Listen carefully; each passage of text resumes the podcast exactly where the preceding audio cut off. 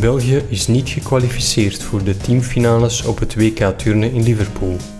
Nina Derwaal en Lisa Valen plaatsten zich elk individueel, maar de verhoopte mooie score voor het team bleef uit.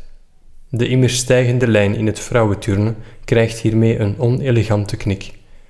De trainer, Marjorie Huls, een vrouw die eerder in het oog van de storm heeft gestaan omdat haar trainingstechnieken de naam Marjorie Bulls toepasselijker maakten, noemt het een teleurstelling en een wake-up call. Turnen wekt bij mij steeds dubbele gevoelens op. Ik kan me verbazen over de plooibaarheid van een lichaam, over de kracht, concentratie en precisie die aan de dag gelegd wordt. Tegelijk word ik er niet warm van. Voor mij is spreken over mooie gestrekte tenen muggenzifterij. Maar sport heeft regels nodig en ook ik begrijp dat een ratslag die met gestrekte tenen wordt uitgevoerd heel wat meer kunde en concentratie vergt dan het soort wilde ratslagen die voetballers na een mooi doelpunt uitvoeren.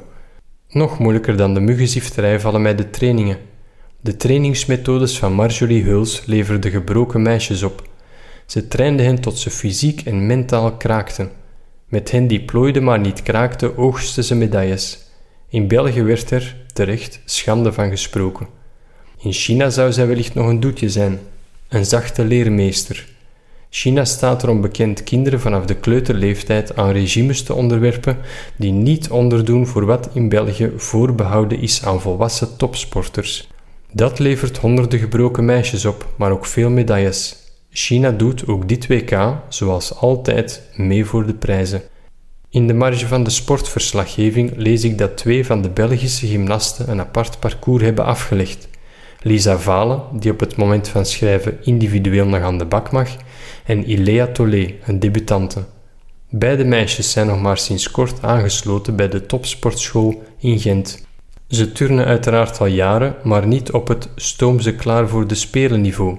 Ze hebben van een redelijk normale jeugd kunnen genieten en ze zijn ontsnapt aan de beulachtige sfeer uit de tijd dat Marjorie Huls nog niet teruggefloten was.